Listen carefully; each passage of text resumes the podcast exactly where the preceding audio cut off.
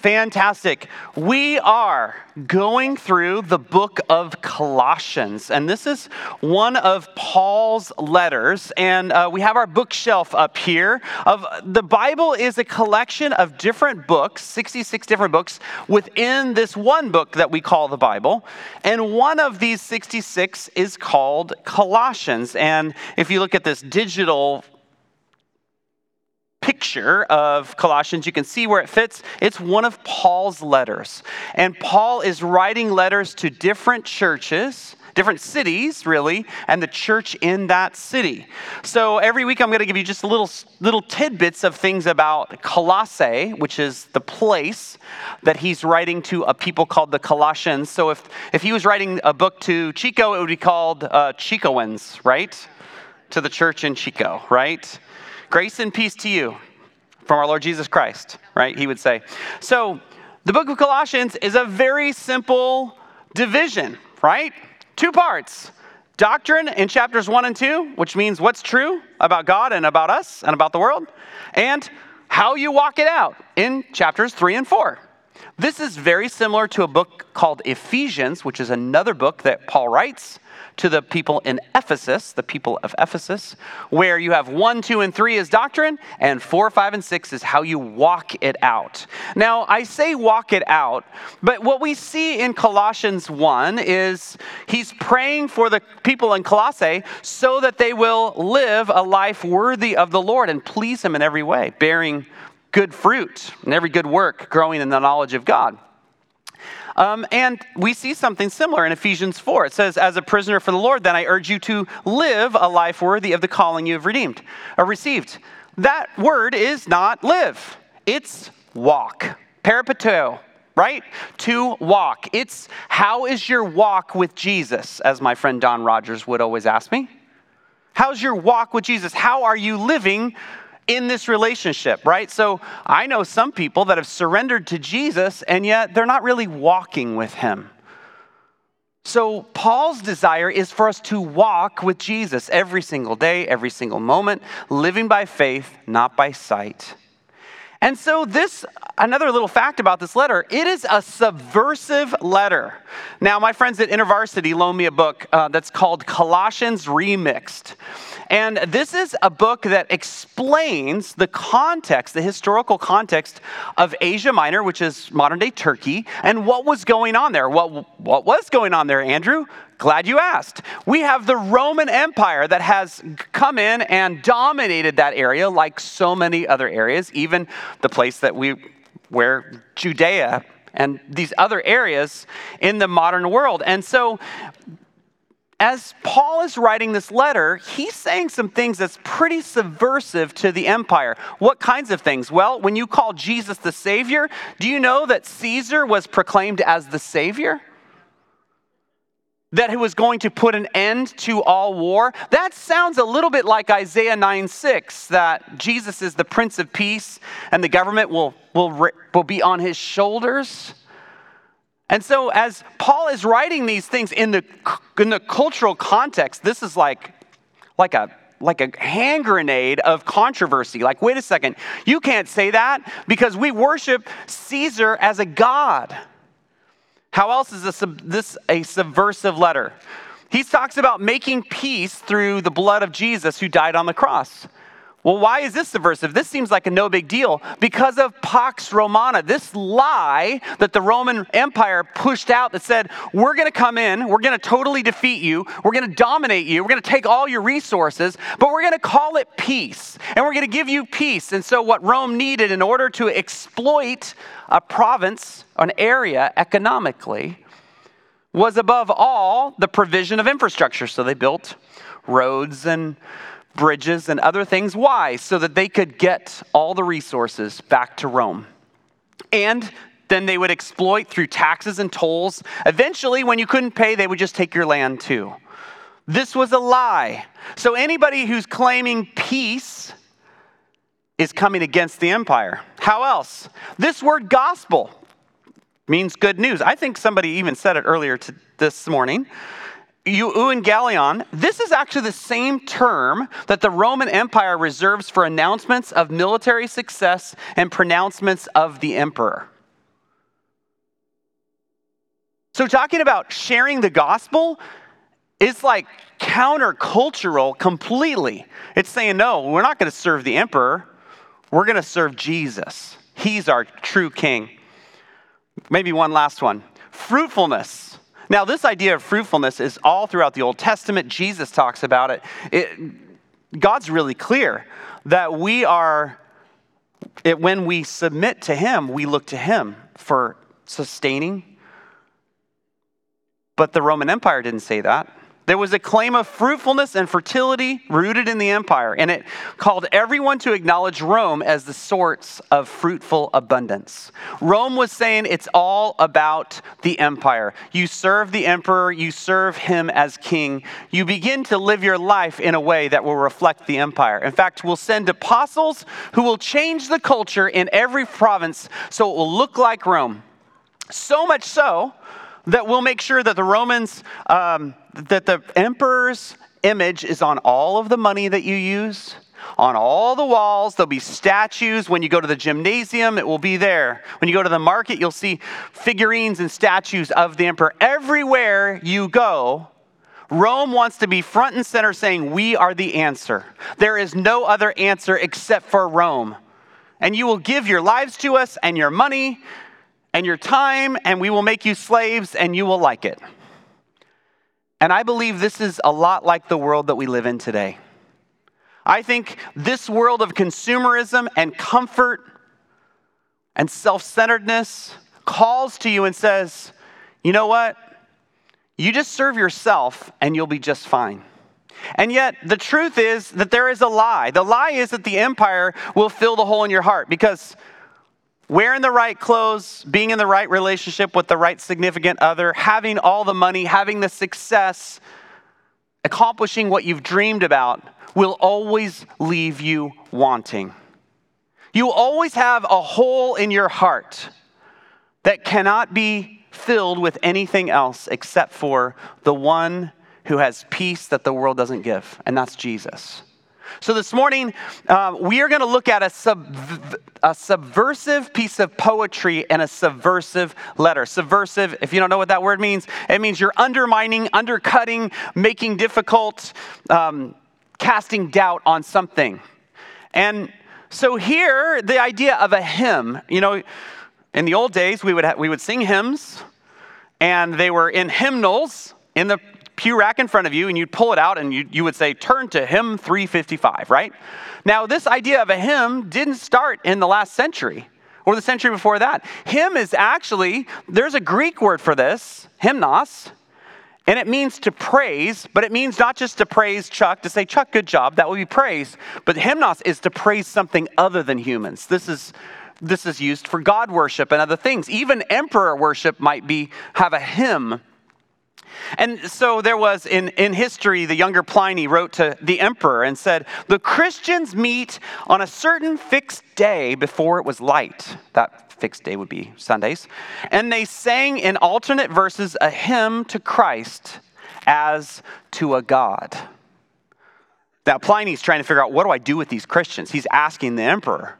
So this idea, we even see it in um, Colossians three sixteen. Where we're singing songs and hymns and spiritual songs, giving praise to God. And so this morning, we're going to look at a hymn in Colossians here to teach you that there's nothing to fear. Because in those days, they were so, so fearful. Their society was filled with fear. Does that sound a little bit like today? We'll unpack that, the reasons why the Colossians were fearful, really in the next three weeks, in each of the next three weeks. But um, we're going to go verse by verse, and so if you have your Bible, or I'll put verses on the screen. Um, this is a New International Version. We're going to back up just two verses, because some people think this poem maybe starts in verse thirteen. And uh, so just reminding you from last week, for he, Jesus, has rescued us from the dominion of darkness and brought us into the kingdom of the Son he loves, in whom we have redemption, the forgiveness of sins.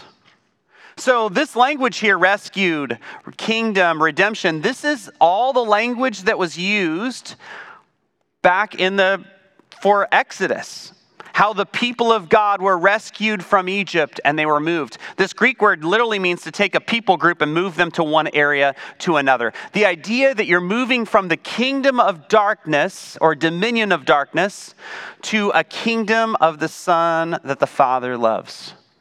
And this morning, at the end of the message, I will invite you Uh, to give your life to Jesus and move from the kingdom of darkness that has a hold on your life to a kingdom of light where you have freedom.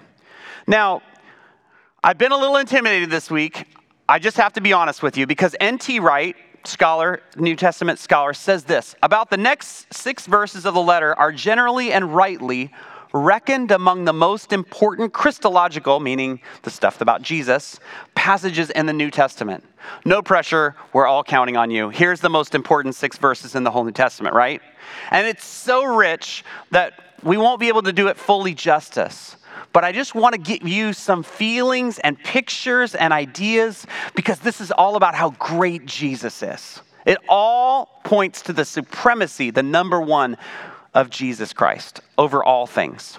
Colossians one fifteen reads this way: the Son is the image of the invisible God, the firstborn over all creation. Now, if you're new to faith, you might say, uh, what do those things mean exactly? Well, the image of the invisible God, in Greek philosophy, the image has a share in the reality that it reveals. So it could be said to be that thing. It wasn't like a, a copy, like a facsimile or a reproduction, but if you had the image, then you, you were very much the same essence. So from the Greek side, there's that. Now, I mentioned last week how there is this effort by Paul to address those who are, let's say, from the Gentile Greek side as well as the Jewish side. So this also connects to Proverbs eight, where we see wisdom personified.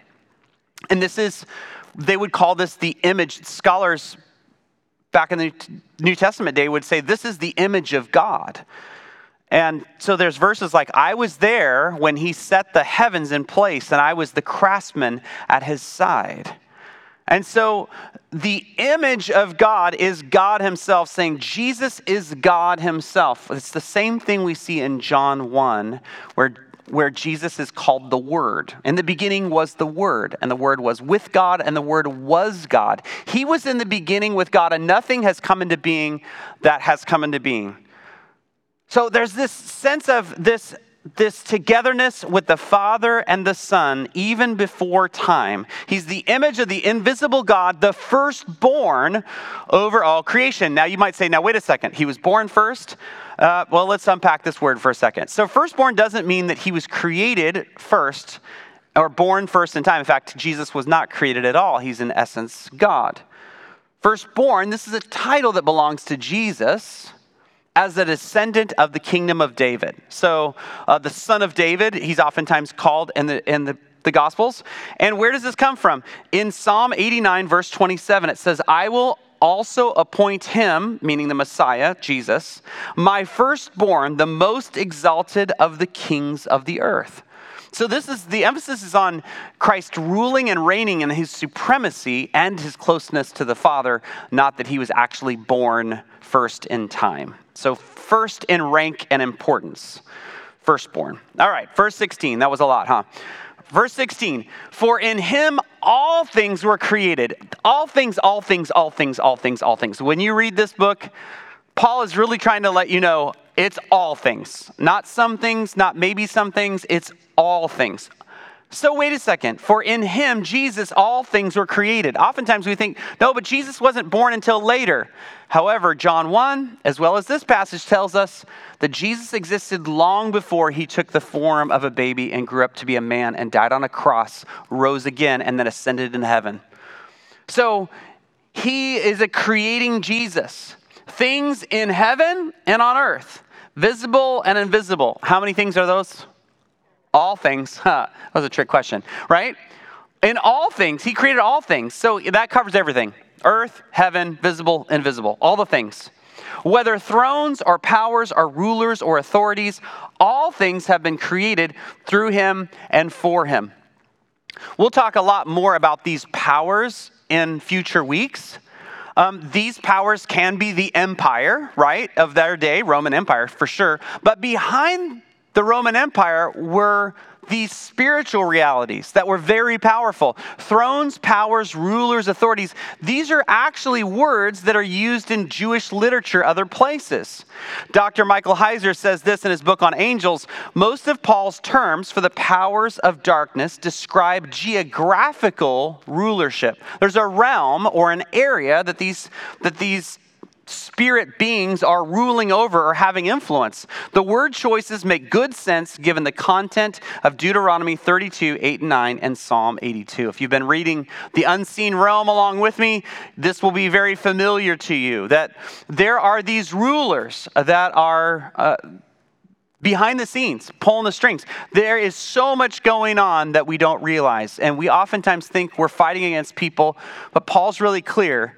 Uh, he's, in Ephesians, he says, our struggle is not against flesh and blood, but against the powers and the rulers uh, of darkness and in heavenly places. So, so there is this, Jen, get me one, one slide back. I got myself in a pickle. For in him, all things were created, things in heaven and on earth, visible and invisible, whether thrones or powers or rulers or authorities, even those things that you think maybe are like going head to head with Jesus. Nope. All things have been created through him and for him. He created those beings. There's no way that it's even a fair fight if he's going head to head with them. So, Colossians one seventeen, he is before all things. This is what we're talking about. The, the, Jesus existing before time began with God, creating with God the Father. He's before all things. And in him, all things, there it is again, right? It's just going to be like a broken record. All things hold together.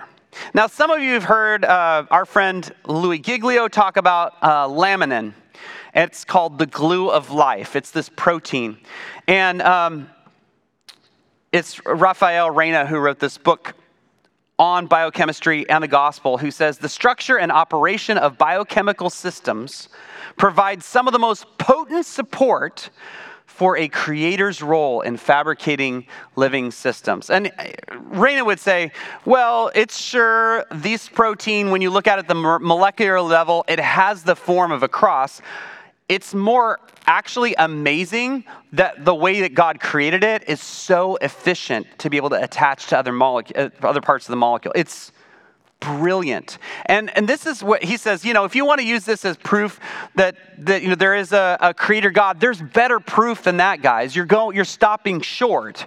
He would say this in his book. It's uh, if you want to read the books, uh, The Cell's Design, How Chemistry Reveals the Creator's Artistry.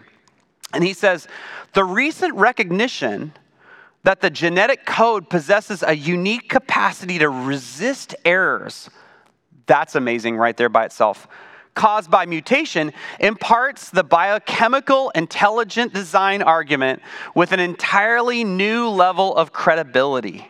Like a giant S O S shaped with letters ablaze, the optimal nature of the genetic code signals that an intelligent agent used those rules to start and sustain life. And you're like, Andrew, that was a lot of words. In other words, the designer is showing his fingerprints over and over. As you get closer and closer to the cellular level, you see intelligent design and proof that there is a designer. End of sermon. Okay, great. So it's really exciting stuff. If you love science, I want to release you into reading about this and going after it, even if others in your little circle don't. Go be a student. Go be a nerd like me. Colossians one eighteen then says, and he, Jesus, is the head of the body, the church. Let's stop right there for a second. So being the head was oftentimes in Greek philosophy was like the source. It was, it's the decision-making power. It's where your life comes from. It's what directs you. And here we see Christ is the head and we, the church, are the body. In Ephesians, it talks more about us being the body. In Colossians, it talks more about Jesus being the head and supreme over all. We see all of it put together in Romans, in the book of Romans. But so he's the head of the body, the church.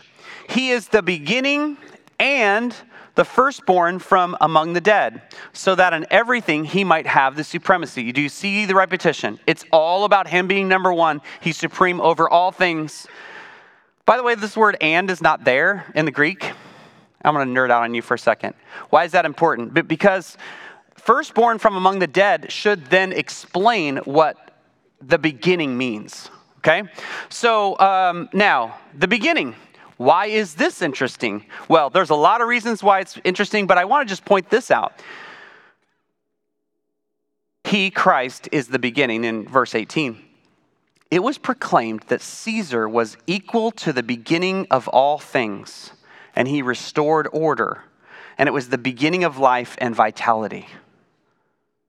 I just want you to see how what Paul is doing is subverting what the empire is saying. He's saying, you know what? You've heard these things, but they're not true. Colossians one nineteen, for God was pleased to have all his fullness dwell in him. A better translation would be, God was pleased to set up permanent residence in him. This fullness. We also see it in Colossians two nine. We're kind of jumping ahead in the book. For in Christ all the fullness of the deity, the godness, lives in bodily form. So you have one hundred percent God and one hundred percent man dwelling together in Jesus. His deity, his godness is not overwhelmed or ruined by his humanity. And his deity does not squash his humanity so that he ends up becoming Superman and we can't relate to him. He's perfectly balanced as deity in bodily form. Oh my gosh, this is so great. And this is Jesus. In Christ, you have been brought, you, me, those of us who have given our lives to Jesus, we've been brought to fullness. This is a perfect tense verb. It is always going to be true. We'll be in a space of fullness. We'll talk about fullness in a minute. He is the head over every power and authority. These words, once again, these are for evil spirits and the spiritual world, which the Colossians are fighting against. And we're going to see that over and over. By the way, this is what my, my friend Doctor Clint Arnold says. This is a great book, by the way, called Powers of Darkness. This is all about these words about principalities and powers in Paul's letters. He's talking about fullness, and he says, we, the believer, must appropriate this fullness. Well, what do you mean, Clint? Paul found it necessary to pray that the Ephesians would be filled to the measure of all the fullness of God. So while God's fullness is certainly available to the believer, it's got to be received and used. Belief and prayer become highly important factors in appropriating these resources. We got to continue to go after God and say, God, fill me up. Fill me up, Holy Spirit. I want you to take control. I don't want to control things. I don't want to call the shots. I want you to call the shots. And the more we surrender, the more that we're filled, the more that he expands our soul so that we can carry more of his love, more of his grace, more of his power to be able to give it away to the world and live out this life and walk the way Jesus wants us to walk with him. Well, Colossians one twenty says this, and through him to reconcile to himself all things, whether things on earth or things in heaven, both by making peace through his blood shed on the cross. It's interesting now we're talking about peace coming from the Roman Empire's way to punish a criminal. Another subversive opportunity. Yeah. Even through the cross, even through your way of executing people, Jesus' peace comes. And we know that to be true. We'll talk about that in a second, how he died on the cross to help us. Colossians one twenty-one, once you were alienated from God, you were far from him, and you were enemies in your minds because of your evil behavior. But now he has reconciled you by Christ's physical body through death on a cross, to present you holy in his sight, meaning cleansed, without blemish and free from accusation. This once now language is very common in the first century. It was this, and now it's this. What is it showing? Transformation. This is what Jesus wants to do.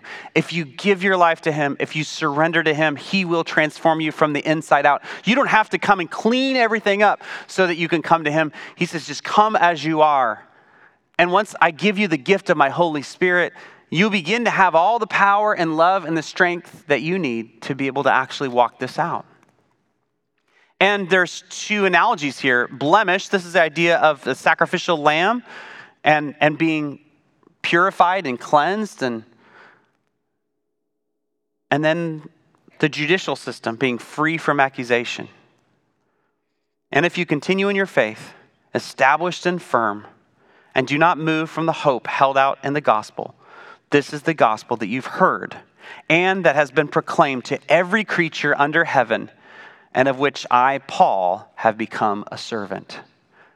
So what is the gospel? What is this good news that we all must decide to respond to? Well, got a few little slides here. It's an old illustration, but with new pictures. So imagine you and I and all the rest of us people were over here on your left. And we have been separated from God. He's the cloud on the right. I couldn't figure out what picture to have for God, so I just did a cloud. That's a little weird, but go with it. Our sins have separated us from God. That's what Isaiah fifty-nine two says. For all have fallen short of the glory of God, Romans three says. So there's this chasm between us and God. And as we look at this chasm, there's a lot of people that try to earn their way across. So as a kid who grew up in the seventies, I thought Evel Knievel was so cool. Does anyone know who Evel Knievel is? Okay, everybody who's like forty or above, right? So for those of you who are younger, Evel Knievel was this crazy daredevil that like dressed up in this red, and red, white, and blue outfit, very cool, with like tassels off of his jacket and a big cool helmet. And he would jump his motorcycle over like school buses and cars. And and then he, I think at some point he did the Snake River Canyon, right, Donnie? I think it was the Snake River Canyon. And um, he broke like every bone in his body along the way, trying to do these crazy things. But even, like, I can imagine a lot of people are like, they get on their Evel Knievel bike and they're like, I'm going to do so many great things that I'm going to actually get to God by doing good things. And the world will tell you, oh yeah, if you do enough good things, more good things than bad things, you'll go to heaven. And it's a really nice story, but it's not what God says. It's not what's in the Bible. It's definitely not what Jesus said. And I wouldn't trust your life to that if I were you. The Bible tells a different story. It says, There's there's nothing you can do. There's no way that you can earn or deserve getting across that, Ephesians two says. In fact, Romans six says, the wages of sin is death. So wages is what you earn, right? So how do you live your life? Well, I earned death. I earned being, not only dying at the end of my life, but being separated from God. And sin, the idea of doing the wrong thing, has separated us from God, and it puts us on a path toward death and separation from him. But, this is the most beautiful word in this whole scripture, but the gift of God is eternal life in Christ Jesus our Lord. He's saying, you're, you're not going to earn or deserve this. I'm going to give this to you. You know, when I proposed to my wife and I put the ring on her finger, and she said yes, she didn't get her pocketbook out and say, great, now I'm going to pay you back for your ring. And like, right? She was just super happy. A gift and wages are very different. And yet, in this case, the gift of God is eternal life. And this really comes because of Jesus. Now, this is my attempt to show the cross bridging the gap of our sin between where we are and where God is. John fourteen six says, I am the way, Jesus says, I am the way, the truth, and the life. No one comes to the Father except by or through me. In other words, there's not a lot of bridges. There's not a lot of ways. There's one way. This is the part why people don't like Jesus, because he's exclusive. Yes, he is. There's one way. Anybody telling you other, otherwise is trying to sell you something. I always go with what Jesus says, always one hundred percent of the time. So there's an opportunity But just because there's an opportunity doesn't mean that you've crossed the bridge. It doesn't mean that you actually have a future with God, something that you can hold on to. It's, it's up to you how you respond to this information. And so it's as if we're standing on the one side and deciding, and you might be standing on the edge right now, trying to decide whether this is going to hold you. I've been to the Grand Canyon, and there's those little platforms you walk out on. How many ever, people have ever done that, right? It's freaky. You're like, wait a second, this is like a sheer drop-off, and I'm, I'm going to trust this. Like, who built this, and is it good enough? And like, you, you just, you want to like go talk to the engineer before you, you actually trust it. And this is what Jesus is, this is what God's asking for. Saying, will you trust me? Will you stand out and bet your life that I am who I say I am? And he's calling you to that today. Will you trust me? Will you surrender to the point where your full weight is resting on me, that there's no going back? Here I am. God hears my life. He's looking for you to surrender your life so that you can gain his life in return. And John five says this, I tell you the truth, whoever hears my word and believes him, by the way, this word believe is probably better trust, to put my full confidence in him, has eternal life, will not be condemned. He has crossed over from death to life. That's a fun word play, isn't it? Crossed over. This is where I am. I'm standing on the promises of Jesus. I've bet my entire life on him. If I'm wrong, I'm falling into the canyon. But everything in my experience has said that this is worth me risking my life for. So I have given Jesus my life. It's the best decision I ever made. I, I, I will never regret it. I'm not missing out on things because I decided to follow Jesus, because he's the one who has life to the fullest. And that's why we exist as a church, to experience and share that life to the fullest that Jesus comes to bring us. And so where are you today? Are you on the edge still checking out this bridge and trying to figure it out? Most people, they need a little time to think about it. But for those of us who are standing on Jesus, we're standing firm. We know that if we were to die today, we would be fully with God forever. And this is why celebrating Jim and Mary Ann this week will be such a blessing, because it's just see you later. We'll see you guys later in heaven. So where are you this morning? So I want to lead you in a prayer, just a short prayer. There's nothing magical about it. Just I want to challenge you, if you're on a, in a place where you're ready to take that step, you're like, you know, you've been looking at this bridge for a while. You've been thinking about Jesus. You've been trying to figure out if this is worth it. And you heard this and it finally clicked. I would love for you to pray this prayer. And so you could just pray these, these words. Just repeat after me quietly. Jesus, I believe that you came and you died for me. So today, I give you my life. I surrender to you. I want to walk with you, and I want to experience your full life. Forgive me of my sins. Thank you for dying for me. And Holy Spirit, come and live inside me and change me from the inside out. In Jesus' name, amen. If you prayed that prayer this morning, we would love to have a conversation with you, and um this is the way we'll do it. Actually, come and talk to me. I'm not too scary, I promise, even though I've got this microphone that comes out of my ear. I'm not a robot. But I would love to talk to you. We got a little gift for you. No one's going to surround your house with one hundred missionaries with big black Bibles. But I know someone gave their life to Jesus this morning. We've been praying for you all week. Um, and you didn't, you might not even know you were going to be here this morning, but God did. And so this is a big deal and a first step for you, and we would love to help you walk in that. Great. Some of you heard this prayer and said, man, I need a fresh start.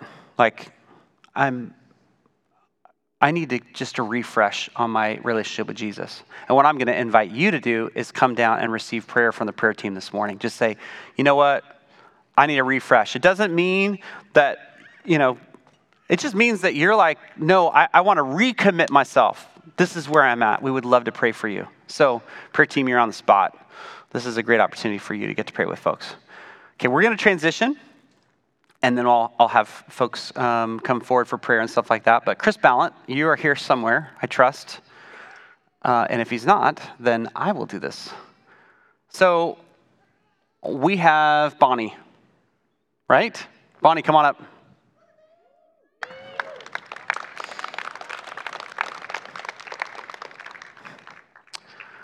Oh, Bonnie girl, we're so proud of you.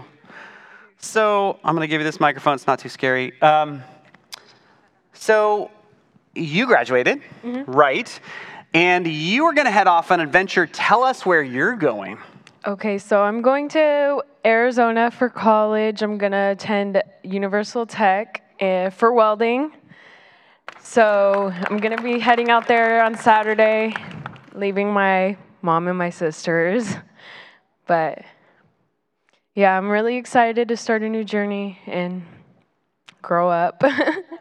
Now, have you done welding before? Yeah, I did it all four years of high school, and it's what I like, so I knew that's what I wanted to do. How many women welders are there out there? Um, not a lot. I went to the orientation, and there was no girls that I saw. So I'm just hoping that there's girls in my class. That would be great. So we can pray for that. Anything else you'd like us to pray for? Now, where exactly is this uh, place? Um, it's in Avondale, like okay. right outside. Southern California. Mm-hmm. Got it. Okay. And, uh, yeah, I just hope for safe travels and just a smooth journey. And, yeah. Great. Um, so why don't we have you come down here, and we'll release all y'all to come and pray for her in a minute. Just stand right there. Uh, prayer folks, if you'd come forward as well, because I want to have... Uh, so uh, everybody stand. Sorry, it's like this. I've never done this before. I don't know. I don't understand this. Um, if you feel like it... and you have cash in your pocket, and you want to hand cash to Bonnie, I just feel like that's a really weird thing. But, like, that wouldn't be bad, and she would just take it and put it in her pocket.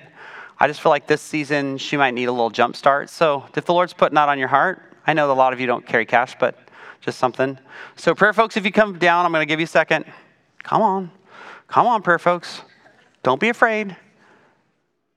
Just let me just reiterate, um, if you've made a new commitment to Jesus first time, come and see me. I'll be right here. If you are ready for a refresh, our prayer teams are here. And come on down and surround Bonnie. So for those of you who are online, we're going to sign off and um, bless you in the name of Jesus. Thank you for tuning in. We love you, and uh, we just ask that the Lord will bless you in every way. So we'll see you next week. Lord Jesus, thank you for your goodness and grace. And even as we pray and dismiss, I pray that you would remind us, Jesus, that you are above all things. You are the creator of all things. You are the one who gives our life purpose, meaning, power, and love. And so we choose to walk in those things and your things, in your ways. Thank you for dying for us, Jesus. Pray this blessing in the name of the Father, the Son, and the Holy Spirit. Amen.